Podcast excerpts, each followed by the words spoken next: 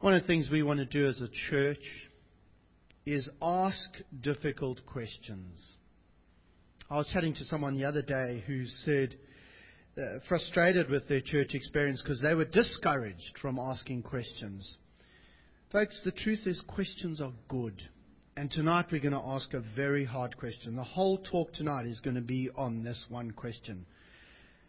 It's a question of who are you? And we're going to look at that. Who are you really? It's a hard question, but we want to think about it, and we don't want to be gullible. We want to switch our brains on. So I'm going to ask God for His help. Let's, let's pray.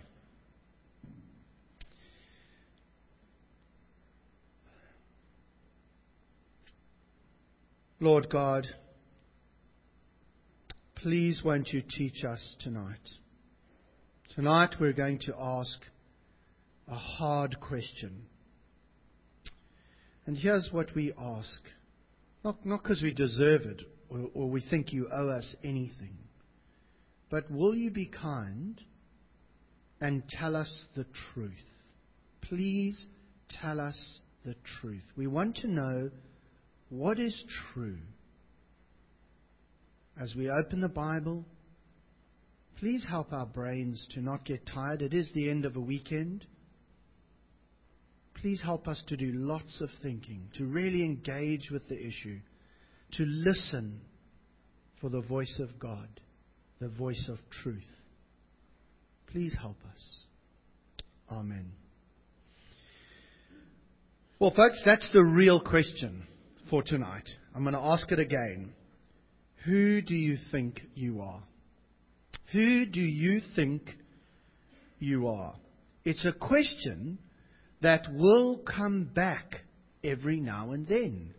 Now, I know that the world has structured your week so that it's not a question you actually have to ask all that often. Here's why because the world has designed us to be consumers. That's the world we live in at the moment.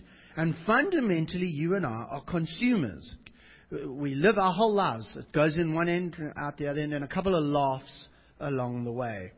But every now and again, we want to stop and we want to be different to my spaniel at home. And we want to ask, who am I really? Because animals don't really ask that question. But people do. Who am I?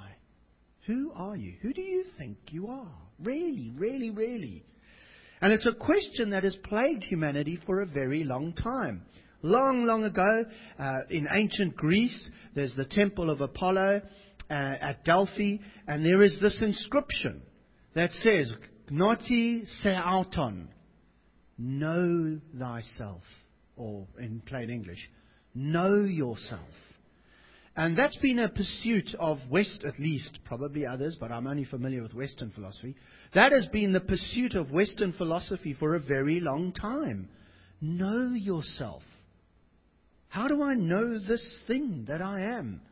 It's a great quest. That idea of know yourself has woven or woven, whatever the correct word is, through Western culture. So much so that you come to a philosophical movie like The Matrix and Neo goes to see the lady who makes cookies, the oracle, and written above her door is, Know thyself. It's a quest in the Western world. There was a time in the Western world where the study of God was thought to be important. No longer. Now it's all about studying the human. Know yourself. There's a great line from Alexander Pope that says, Know yourself, presume not God to uh, scan, the proper study of man is man. It's saying, forget God. That's what the poem is talking about. Get to know who you are. I'll show later that that's impossible. That if you don't know who God is, you will never know who you are. But I'll get to that later. Here's William Shakespeare. You may have heard of him. He was a small time poet, lived a while ago. This is what he says in Hamlet. What a piece of work is a man! How noble in reason, how infinite in faculty, in form and moving, how express and admirable, in action, how like an angel, in apprehension, how like a god, the beauty of the world, the paragon of animals. And yet, to me, what is this quintessence of dust? Struggling with the what is a human being? Who am I really? Of course, if that doesn't appeal to you and you're at my educational level, then you're just thinking Alice in Wonderland.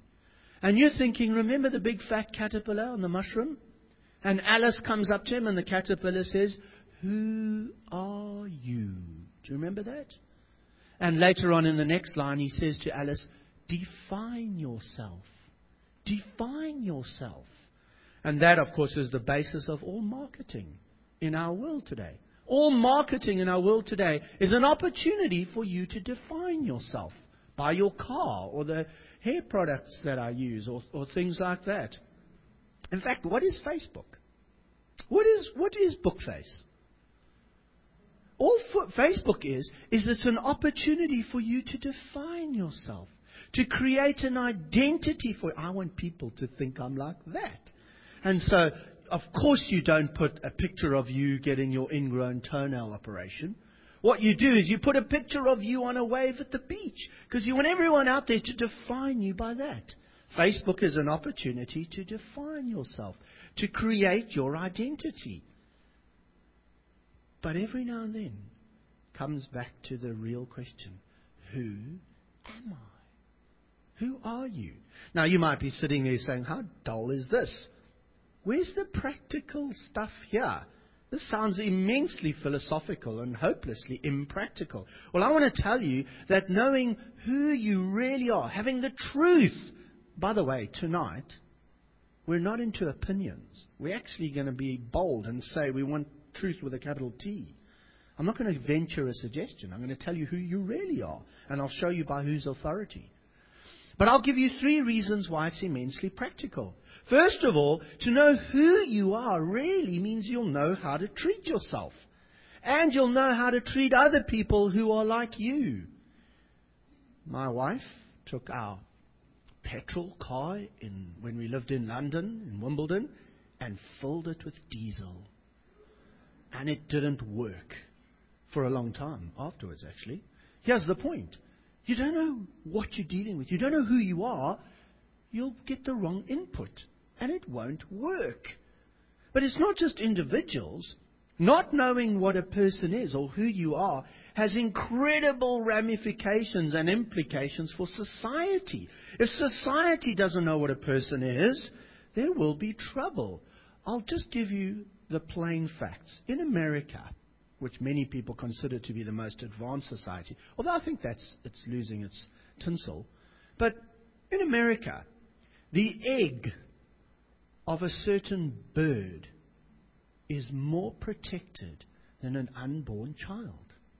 The egg of the bald eagle in America is untouchable. It's got more legislation protecting it. If you tamper with it, you can go to jail. It's got a prison sentence.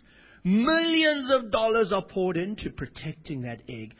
Can you believe we've reached the point in the world where the egg of a bird is more valued than an unborn child, which you can terminate when you please?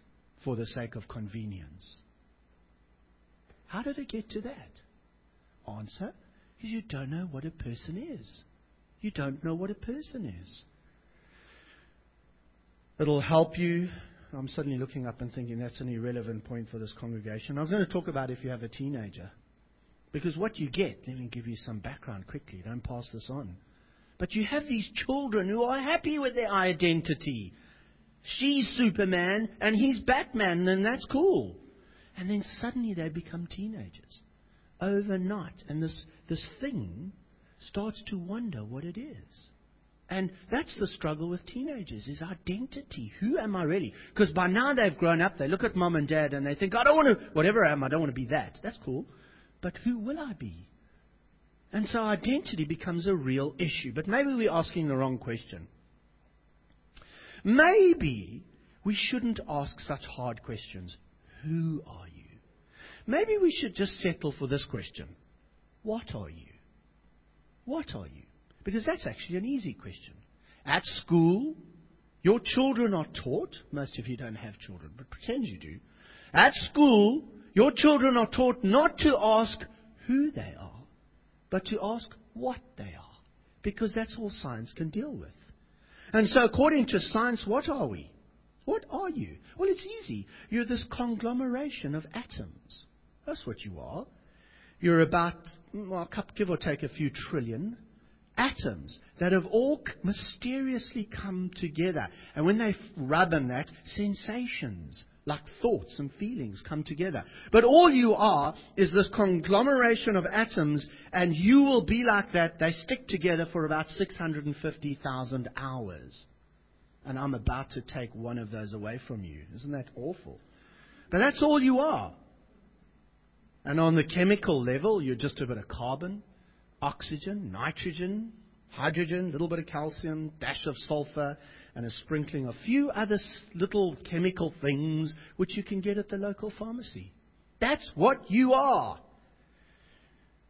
And for some reason, absolutely inexplicable to science, this frail working together will suddenly decide to not work together.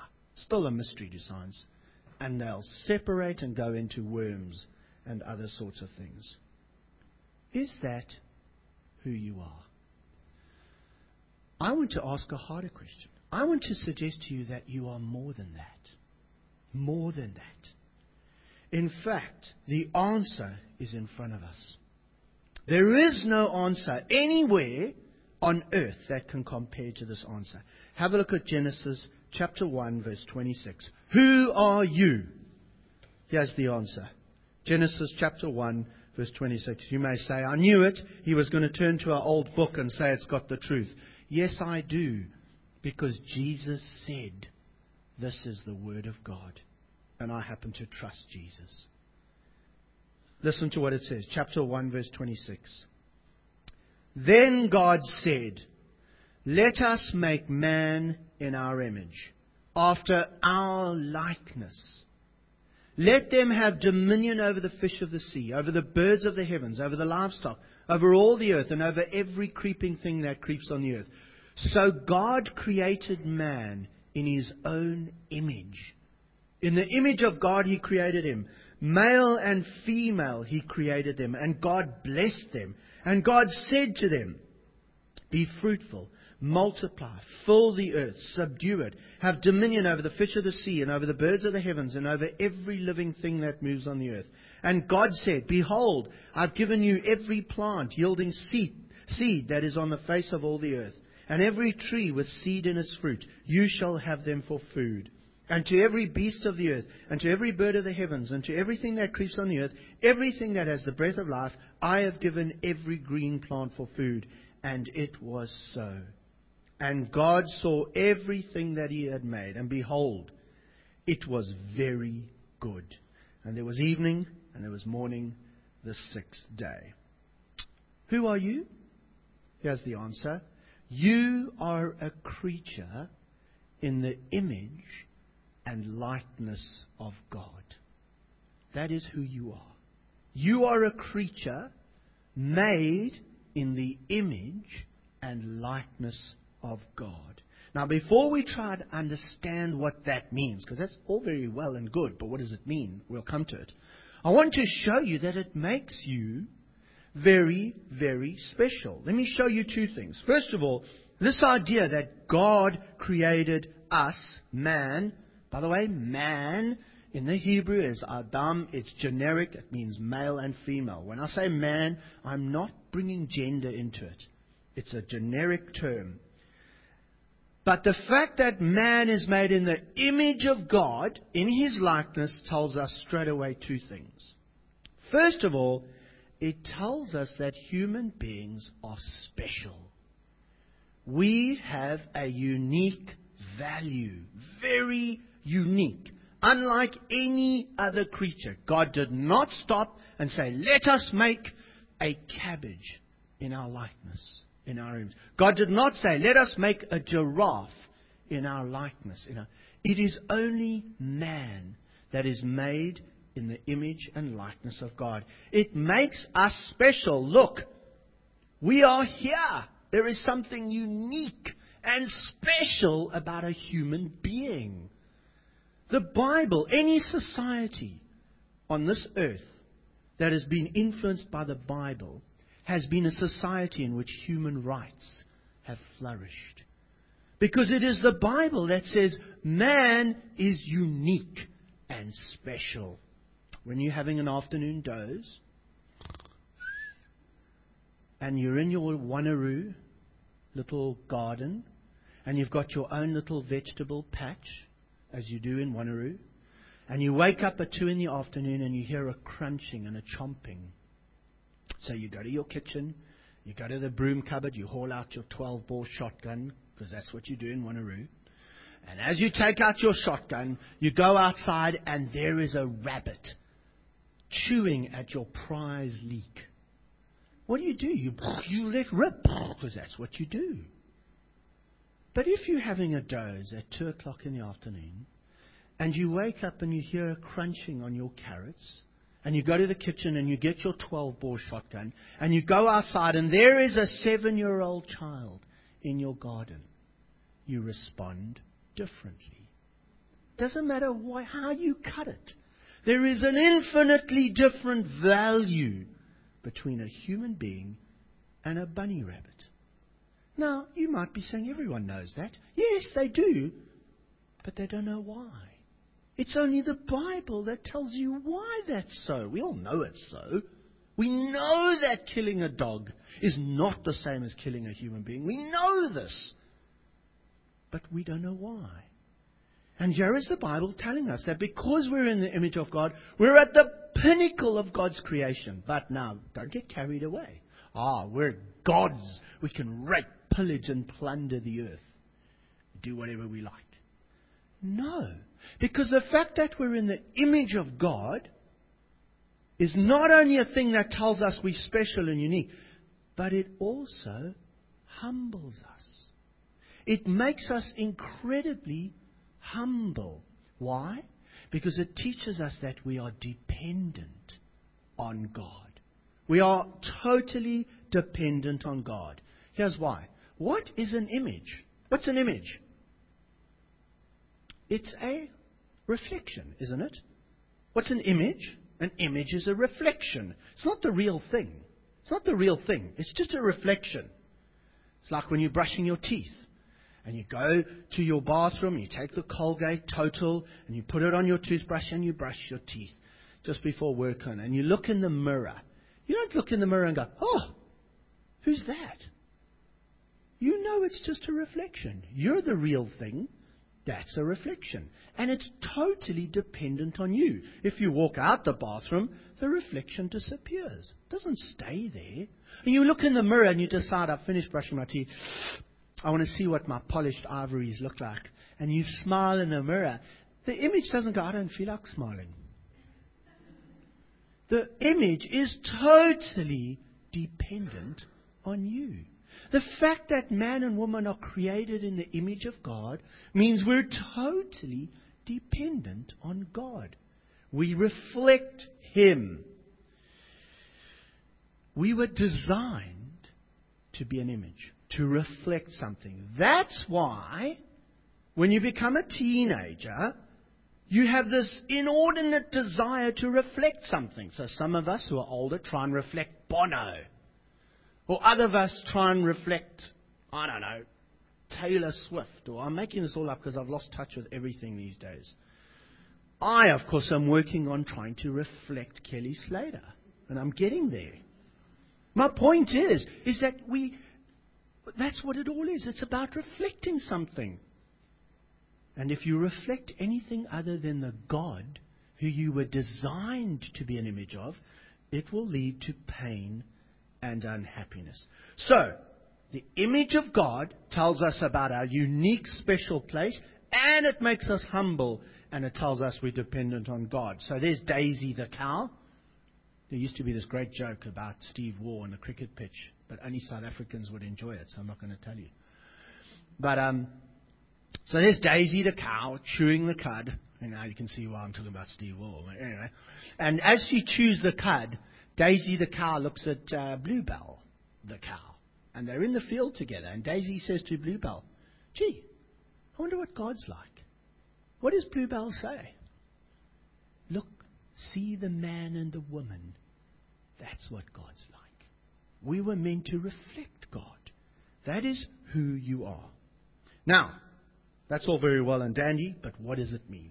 What is the image of God? Now, guys, I'm going to apologize, but I'll do it once because I apologize a lot, so I'm sorry for apologizing. Tonight's going to be cerebral. We really need to think tonight because we're dealing with a difficult topic. So I'm giving you the warning. Heads up. Pinch yourself.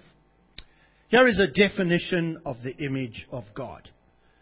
Man is the image of God means that man is created in the likeness of God, having all the faculties necessary for a relationship with God as God's Son, and in order to function as representative of God's rule in the world as a servant king. Lots of words, eh? Lots of words. But don't worry, because I've got lots of pictures for you as well. Here's the point, though man is the image of God. We are the image of God. It's not what we do that makes us the image of God. We are human beings, not human doings. God has made us in the image of God, and as a result of that, we live in a certain way. It's who we are that's being spoken about, not what we do. Now, for those of you who are lost with lots of words, remember Brendan says he prefers books with pictures. Well, Brendan, I've got lots of pictures for you. Okay, now let's work carefully through this. I'm just going to stand here and talk from my slides. Here we go. What does it mean? Here's what it means. There. You got it? Is that all clear now? Okay, well, let me explain. So, this is an image. It's an ancient image. In fact, this image is about the same time that the book of Genesis was written. It's an ancient image. It's in Kalba, the, on the mouth of the river Kalba, north, northern part of Syria. Here's what happens Ramesses number two was the king. He was the Pharaoh, the ruler of Egypt. And he takes his army up north and he conquers Syria. And what he does is when he's conquered the area, he slaps his image there to show everyone he's a man. I'm the boss of this area. See? Look, the sun god Ra, that's what the picture is of, and there's an inscription. The sun god Ra gave the victory to Ramesses II, and he puts his image. I just want you to know our rule here, okay? That's why he puts his image there. By the way, Napoleon's got one there too. So does Alexander the Great. so if you ever conquer Syria, make sure you put your image there too, because there's a. Anyway. Why am I pointing to this? Because Moses grew up in Egypt. He was schooled in Egypt, and he uses their language. Here's another Egyptian pharaoh. This is what you'll call your next child. Thutmose the third here is an inscription of him. He's a Pharaoh, he's the king of Egypt. And here's an amazing thing for those of you who've been coming to Genesis. And this is the inscription. What he's doing here is he's imposing order over chaos. On the seventh pylon at Karnak, which is an ancient temple site. And there's an inscription that says, I let them see your majesty as Lord of light, so that you shone before them in my likeness. What you've got here is the God gives victory to the king, and the king is the image of God, and so he, the God places an image of the king to show that he is boss. Now, with that background in mind, let's think. We've been studying the book of Genesis what we've seen is that God has won a victory, a massive victory over chaos, over the forces of pain, confusion, and chaos. The earth was without form, void, darkness over the surface of the deep. And God, through a series of very defined days, God imposed order on chaos. God has won a great victory. He has created order out of chaos. And so, what God does is He puts His image there. And if you read the days, it, morning and evening was in the Hebrew a second day. Morning and evening was a third day. Morning and evening was a fourth day until you get to the sixth day. When God says, let us make man in our image, blah, blah, blah. And the morning and evening was the sixth day. It's a monument. It's special. This is the great day when, ta God rolls out his image saying that God is the ruler of this place. And he puts his image in his likeness in earth. That's why the Jewish people were so against idols. You can't make a statue an idol of God because you are God's idol. You are the image of God. And of course, Jesus knew this very well. Do you remember in Luke chapter 22? They try and trick Jesus. So they come to Jesus and they say to him, Is it lawful to pay taxes to Caesar or isn't it? Now, please don't think that question is just a bookkeeping question, just as a matter of interest. Talking about tax dodging. Do you, it's way deeper than that. Because Caesar was the conquering ruler of God's nation Israel. And so, should we pay taxes to Caesar is a very deep question. What does Jesus say? He says, Has anyone got any cash on them? He says, Give me a coin. Someone rustles out, he has a coin. Jesus takes the coin and he says, You see that image there? Whose image is that? And they all look at it. Well, duh, everyone knows. That's Caesar. All right, says Jesus. Then give to Caesar what is Caesar's. If it's got his image on it, it must belong to him. Give it to him. Fine and good. Except then Jesus says something mind blowing. Because after he says, Give to Caesar what is Caesar's, he says, And give to God what is God's. And you can check people, I don't have a single coin with God's image on it. What is Jesus saying? He's saying, You are the image of God. You are God's image. Give to God not your cash, give Him yourself because you belong to Him. You are in the image of God. Now, who are you? You are in the image of God. But in order to be in the image of God, you've got to be like God. You can't be like Ganesh, an elephant. You can't be like, uh, uh, uh, what's his name? The snake? Can't remember. Or Hanuman, the monkey. You've got to be like God. And so what God does is He creates man and woman in His image, in His likeness, i.e., so that they are like him. Did you know? There's an astonishing thing for you. In Ezekiel chapter 1, where the prophet Ezekiel sees a vision of God, right? And he sees these amazing creatures. They're covered in eyes. It's weird stuff. I mean, it's out of our, you know, what we know about. But what he says at the end of this, he goes deeper and deeper. Finally, he gets to the pinnacle of the vision of God. And he says, above their expense, over their, uh, sorry, and above the expanse, there you go, Laura. Remember your question last week? Where's Laura? She's not here. There you go. Remember your question last week? And above the expanse over their heads, there was the likeness of a throne. And in appearance like sapphire. And seated above the likeness of a throne, and listen to this, was a likeness with a human appearance. Ezekiel, when he sees a vision of God, God is kind enough to appear like a man like a human being. So, what does it mean? What does it mean to be in the likeness of God? And it means three things.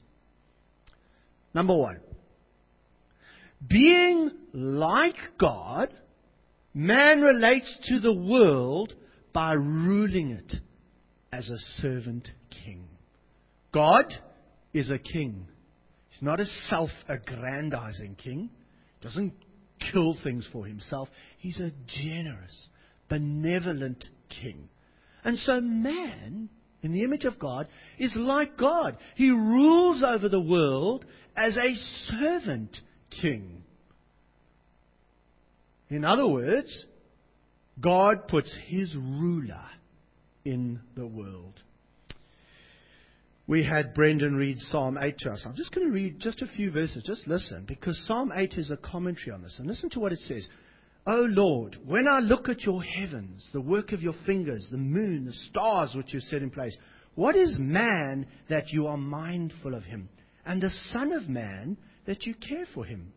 Yet you've made him a little lower than the heavenly beings, but you've crowned him with glory and honor. You've given him dominion over the work of your hands. You've put all things under his feet all sheep, oxen, beasts of the field, birds of the heavens, fish of the sea, whatever passes along the paths of the seas.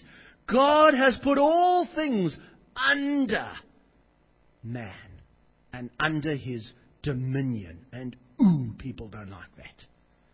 But that's because chapter 3's happened. We'll get to that later.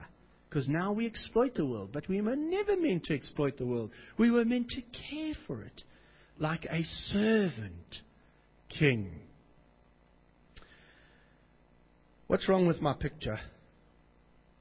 Who doesn't like my picture? Look closely at my picture. What don't you like about my picture? I know. Why can't you do PowerPoint properly, Dwayne? When you take an image, you can line it up and it'll put it slap bang in the middle. Because that's the truth. That is what the Bible teaches. And here's where you throw things at me. But let me just speak, and then I will show you that this is the way to be happy. Because this is the way God made it. What the Bible teaches is God made man in his image, in his likeness, male and female he made them, in his image, in his likeness, but he created them to be like him. And the way that they are like him is that they are servant kings, but there's order in their relationship.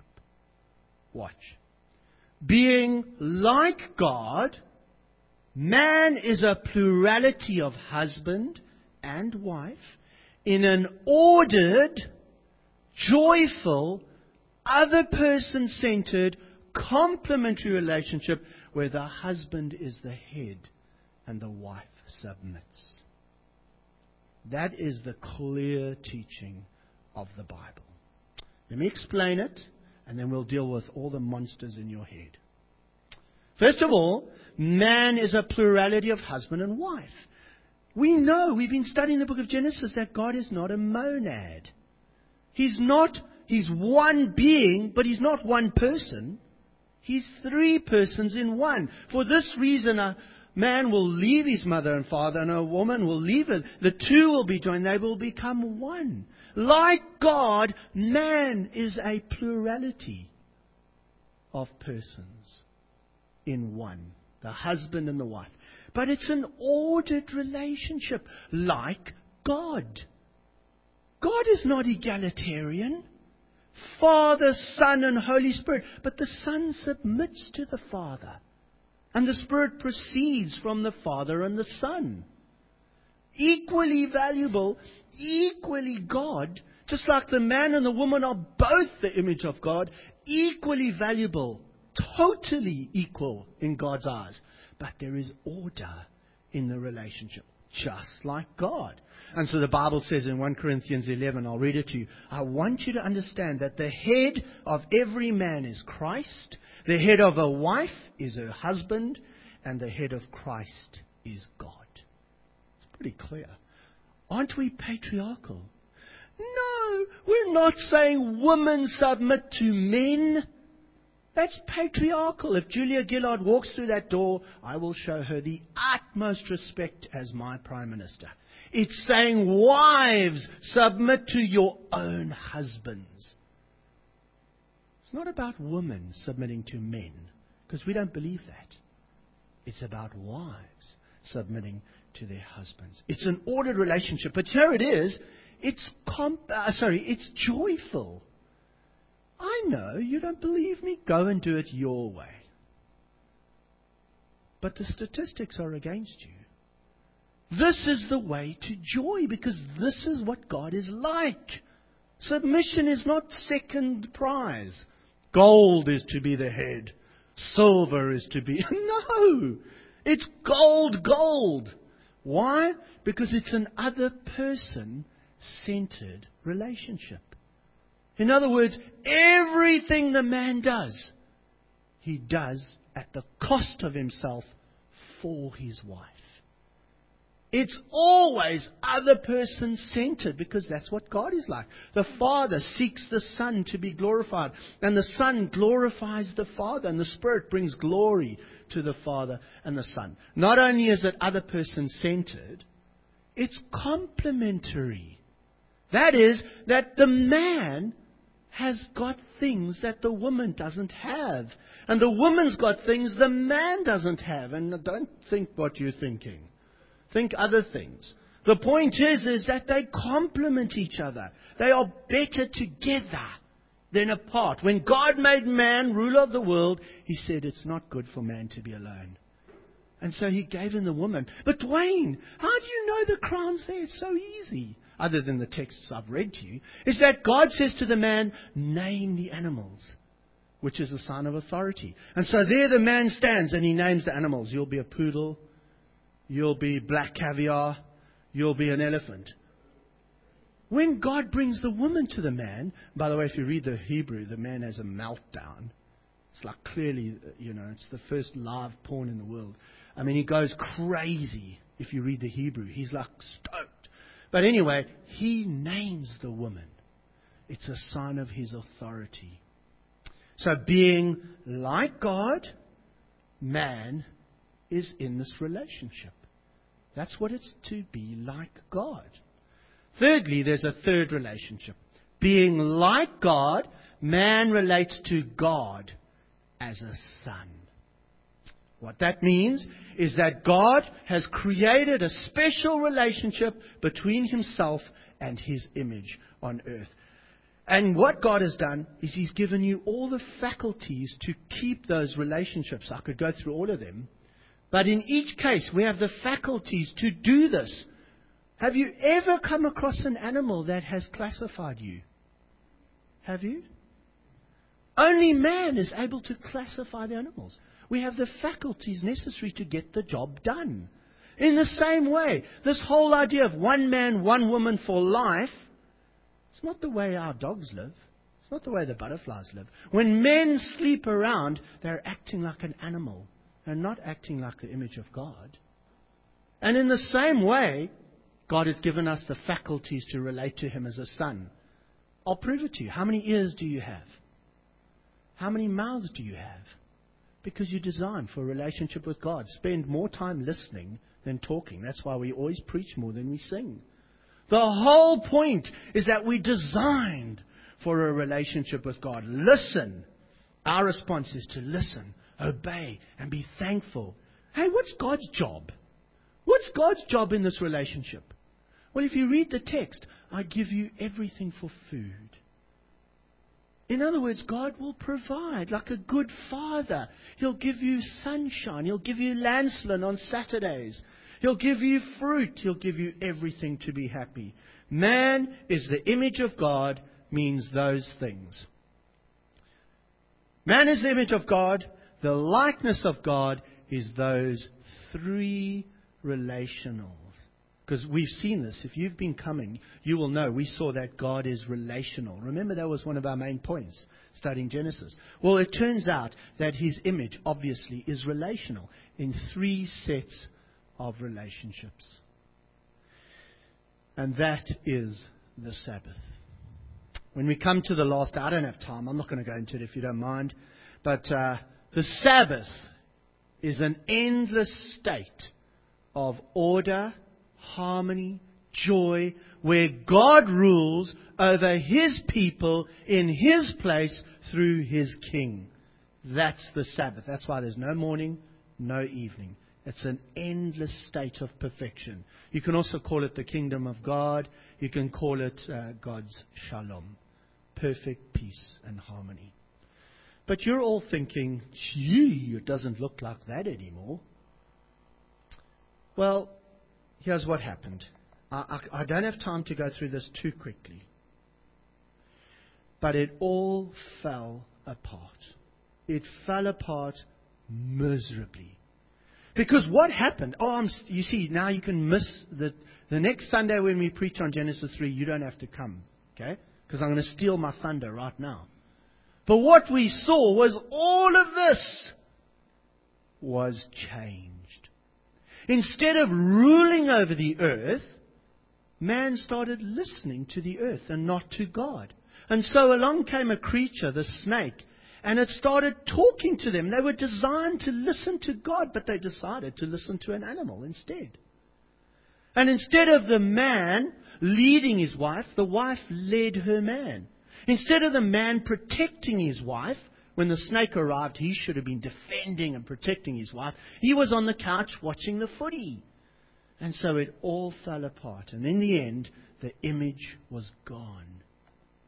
And so what God did was He set about creating a new image, a brand new race. And in Genesis chapter 5, verse 1, 2, and 3, Adam has a son called Seth.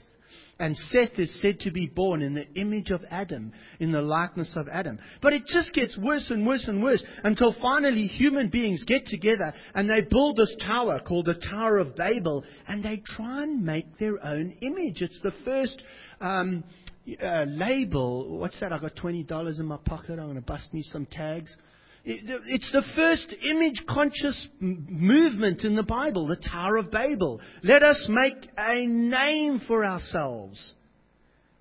And so, what does God do? In the end, is so much violence. By the way, the man now thinks to be the head means to use and abuse. And the whole thing goes so badly wrong that God wipes it all out. Come with me to Genesis chapter 9. And you know what he does? He starts again. Have a look at Genesis chapter 9. Genesis chapter 9 from verse 1.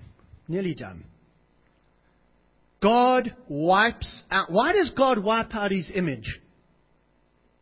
Because it doesn't look like him anymore. It's terrible. It's like he rubs it out. And I'm going to make a new image. And he takes one man, Noah. And look what he says in chapter 9. God blessed Noah and his sons and said to them, Be fruitful, multiply, fill the earth. Fear of you and the dread of you shall be upon every beast of the earth, every bird of the heavens, upon everything that creeps on the ground, and all the fish in the sea. Into your hand they are delivered. What's that? Can you see it's the same language as what God said to Adam? It's a brand new start. God has got a new image. It's no longer Adam, it's Noah. Hooray! God's got his image in the world. But what happens to Noah? Adam and Eve liked apples. You know, it wasn't really an apple, eh? But we just say that. What fruit did Noah like? Grapes. Unfortunately, too many, and they were old. And so Noah drinks, gets drunk, and once again, God's image is compromised. And the story carries on until God comes to a man called Abraham. And God says, I'll make your name great. And I'll give you many descendants, and I'll take you to a land. In other words, God's going to start through the man Abraham to create this image. Finally, God comes to Abraham's offspring, Israel. And God takes Israel. Israel becomes God's son in the earth, his servant king. And off they go to conquer and spread the knowledge of the glory of God over the earth like the waters cover the sea. But they also fail. And it's just as catastrophic, a, a catastrophic failure. When will we see the image? When are we going to see the image? I'm stuck. Who do I look at to see God? Do I look at Brendan? Do I look at Adam? Do I look at Noah? Do I look in the mirror? Where do I see God? Finally, God sends the perfect image. His name is Jesus. This is what it says in Hebrews. But in these last days, He has spoken to us by His Son whom he has appointed the heir of all things, through whom also he created the world. He is the radiance of the glory of God, and watch this, the exact imprint of his nature. And he upholds the universe by the word of his power. See, exact imprint. Jesus is not in the likeness of God. He's an exact imprint of God. In Colossians, we told us Jesus, that's talking about Jesus, is the image of the invisible God, the firstborn of all creation. He's starting a new race. Folks, there are only two races in the world not black, white, Asian, Australian, South African. There's only two races. Those who are in the firstborn in Jesus Christ, they are the new image of God, and those who choose to be outside of Christ. Jesus is the perfect image of God. Remember those three relationships? So when Jesus is on earth, he rules over it perfectly. There's a storm, they're in a boat, and Jesus says, Shh, be quiet. And the storm goes quiet. He rules perfectly over the planet. He can take bread, he can multiply it. But he's in perfect harmony and relationship with others. That is, he's other person centered. To such an extent, I mean, he's the king, that he never dies with a Mercedes. He has no butler. Instead, he dies for other people. It's other person centered leadership. But he's still the Lord. And he's in perfect harmony and relationship with God. As the Son of God, he obeys him in everything and submits to him in everything. Wow, this has been long. Dwayne, where does that leave me? Who are you? You've got a choice. Because what the Bible says is God is creating a new race. He's taking people and He's putting them in to Jesus. And as they're united to Jesus, as they come to believe Jesus, they become the image of God. And that image is working it out over their lifetime. They are more. Look at a Christian. Can you see the Christian sitting next to you? Lots of faults, lots of pimples, lots of mistakes. Here's the thing though they're being changed. They're becoming more slowly, some of us very slowly, more and more like Jesus. Look, I know that's a lot of writing, but we nearly we, we practically finished. But that is not the way you learned Christ. Assuming that you've heard about him, and were taught in Him, as the truth is in Jesus, to put off your old self, which belongs to your former manner of life and is corrupt through deceitful desires, and to be renewed in the spirit of your minds, to put on the new self, watch this, created after the likeness of God and in true righteousness and holiness. Christians are being recreated in the image and likeness of God. Do not lie to one another because that's a naughty thing to do. No, because it's not who you are. Do not lie to one another, seeing that you've put off the old self with its practices and you've put on the new self, which is being, so don't lose heart with Christians because it's being, it's not finished, being renewed in knowledge after the image of its creator. Who are you? Folks, you're a Christian.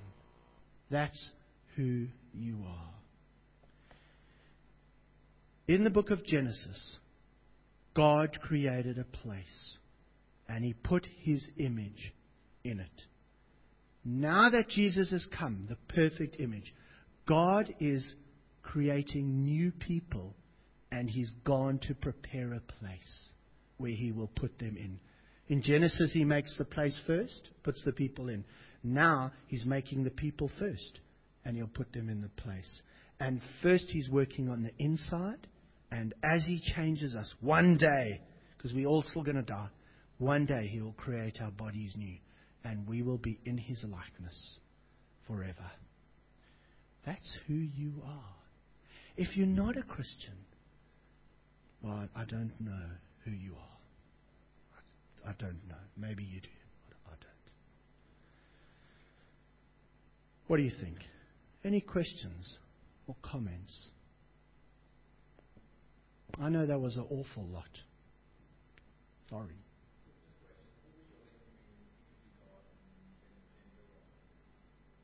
Ah, I'm suggesting that the likeness of God is the way that a husband and wife relate. So in the Bible, as you know, John, in the New Testament, uh, as Christ is the head of the church, loved the church, gave himself for the church, so the husband ought to love his wife and lay down his life for his wife. And that is part of the image, the way we relate as husband and wife. And I'm getting that from Genesis chapter 1.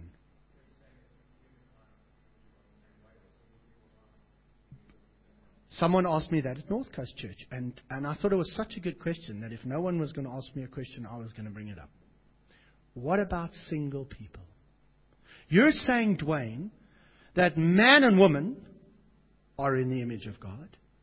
The way they like God is the way they relate to each other. What about single people? Mate, what's happened is that the perfect image has come Jesus Christ. And that when you are a single person as a Christian, you are united to Jesus. In fact, He is your husband. You are not single as a Christian. I always say this in premarital counseling. I always say to the husband and to the wife, remember you number two. You got your second. Someone else got your first. God is your husband. Jesus Christ is your head, both of men and of women. That's why Jesus says in the new heavens and earth there's no marriage. Now that Jesus has come, those are united to Jesus by faith are fully complete in Him. We reflect His image perfectly because we're united to Jesus Christ. It wasn't like that in Eden. Let me be honest. Before the fall, before Genesis chapter 3, in Eden, if you were a single man, you didn't you weren't the image of God. Well, you were, but you weren't in the likeness of God yet. You had to find a wife. And so God because God said it's not good for a man to be alone. But now that Christ has come and the fall's happened, that's totally changed. So Paul can say, in Jesus Christ there's neither male nor female, neither Jew nor Gentile. It's radically changed. We now find our image and identity in the gospel in Jesus. But that doesn't affect the relationships. The order in the relationships totally carries on into the New Testament because the New Testament says so. Is that, is that helpful? I'm so wordy tonight.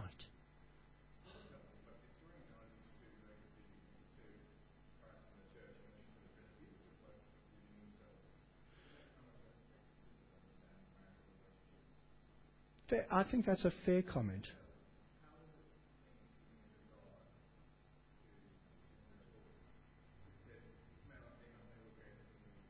Yes. Ah, yes, but I wasn't just looking at the passage. I tell you why, because Matt next week is preaching on Genesis chapter 2. And he'll go into God created man, brought the animals to him. I was jumping a little bit ahead. But that's because I was trying to give a full picture of what it means to be in the likeness of God. You're right. You're right. It's not, it's not as expressly clear in the text we were looking at. But really, I was approaching it topically what is the image of God. You're right. And you're also right to say bringing in Christ and the church and the Trinity is confused. You're right. It's a vast topic. That women don't fulfill. No, no. No, no, no, no, no, no, no. Women fulfill the image of God perfectly. Absolutely perfectly. The likeness of God is how a man and a woman, husband and a wife relate in marriage. But a woman by herself who is a Christian is fully the image of God because she's relating properly. She's submitting to her true husband, who is Jesus Christ. There's no sense in which a woman is deficiently the image of God because the text says, male and female, he created them. In an image of God, he made them. It's husband and wife together that are the image of God.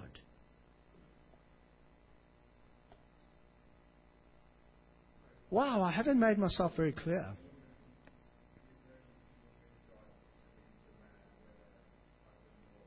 No.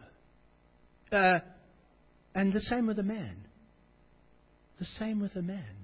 There's no difference between male and female here. None at all. None at all. A man must submit to Jesus Christ in every much the same way that a woman ought to. No difference at all. And there's no sense in which a man is in any sense more the image than a female. Not at all. What I was talking about is before the fall, in the Garden of Eden, the likeness of God is seen in man and woman as they relate in an ordered way. That's what I was saying. There is absolutely no way that a woman is in any way lesser an image of God than a man. That makes absolutely no sense. That's to read into headship the world's idea that to be head is to be superior. That's not what the Bible teaches. To be the head is not to be superior. It's to take up the responsibility that your role carries with it. I know, John, you're right.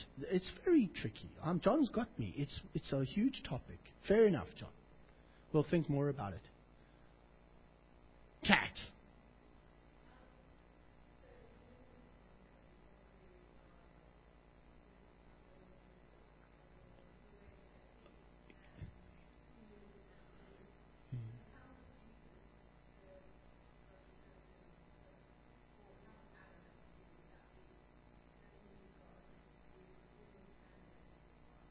Well, exactly. Uh, I hope you all heard that because I, I don't know if I'd be able to repeat all of that.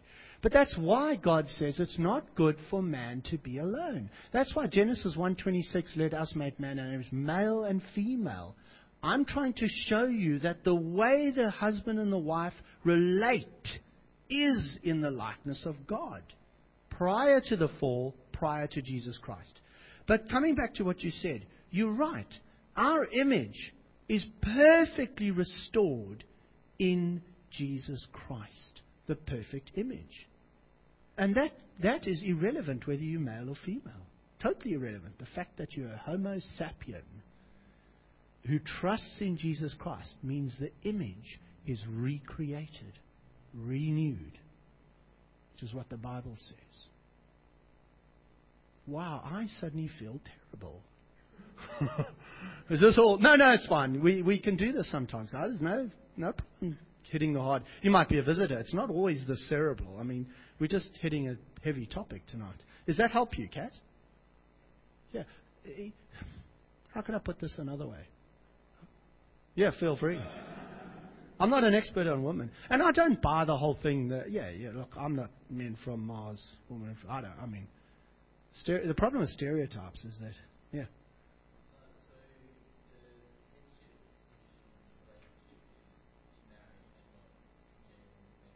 No.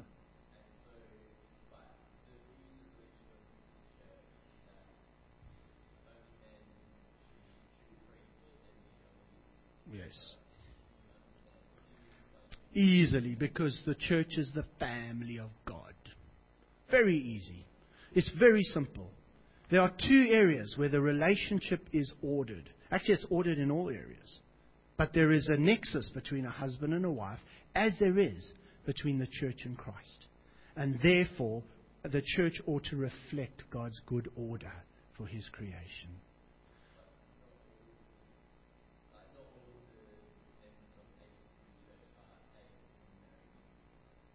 No, that's right. Well, I'm, I'm piecing it together based on what, what, what it says in, in places like 1 Timothy. He uses this whole, Paul uses this whole story of the woman being deceived and the man not being deceived and yet being led astray, he uses that whole picture to portray a, government in the local church. That's why he forbids women to be the head of a church. But you know this. Have a look at 1 Timothy. That's what he expressly says. I'll quote, hey, do you want me to become even more unpopular? I'll quote the Bible. I forbid a woman to preach and teach and have authority over men, I'm quoting, for Adam was fir- formed first and Eve was deceived. How far do you think Paul would get in ministry today? That's what it says in the New Testament. Wowza! Now I'm in trouble. Guys, we've got to take two more and then we've got to stop. Oh, I'm sorry. All I was, I'll answer these questions and wrap up. All I was trying to say is that who are you? You need to find your identity in God. And I shouldn't have said the rest. Tim. 1 Timothy. Someone help me. 2 Timothy. 1 Timothy. I thought it was 1 Timothy. 1 Timothy 2. 1 Timothy 2. And now, uh, who was it? Was it Karen or Hannah? Have a fight. So, girls, I'm not saying. You want good advice, girls? Don't marry a man you can't submit to. Don't marry a man who's not willing to die for you.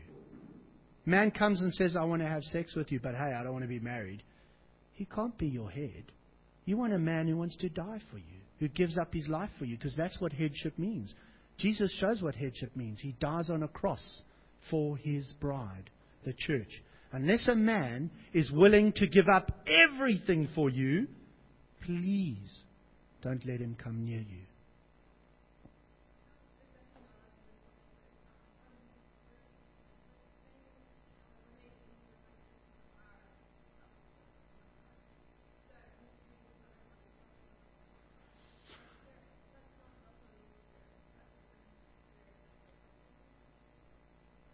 That's interesting. We are spiritual like God is. Absolutely. You know, yeah.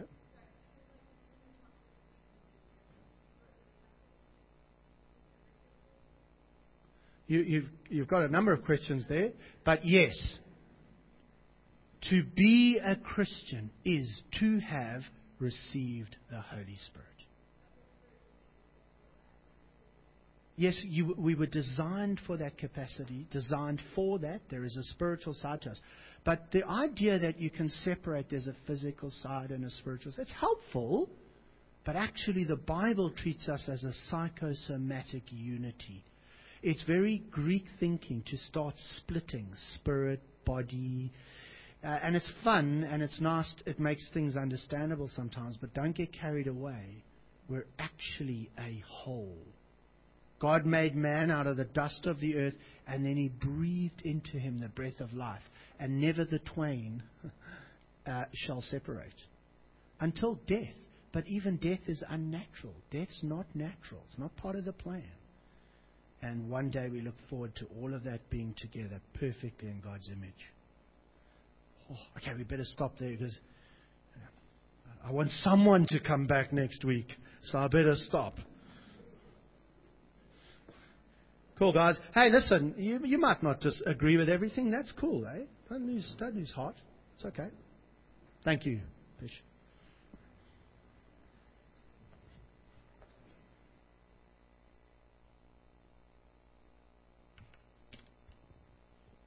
You join me, join with me as we uh, pray together.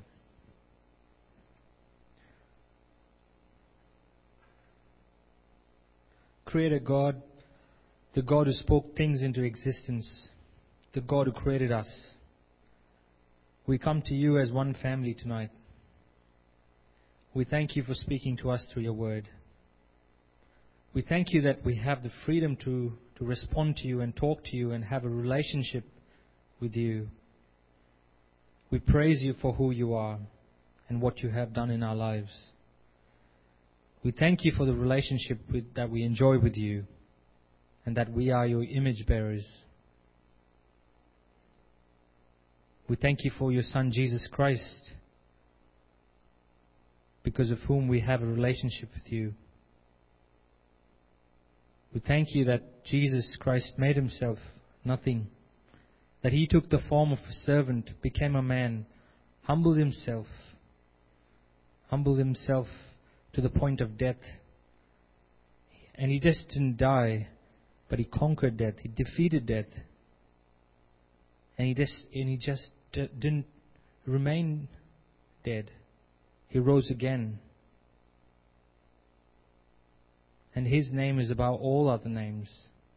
And it is because of him and what he achieved on the cross that we have a relationship with you, Father. And Father, as a result of what you have done for us through your Son Jesus, we pray that you would help us.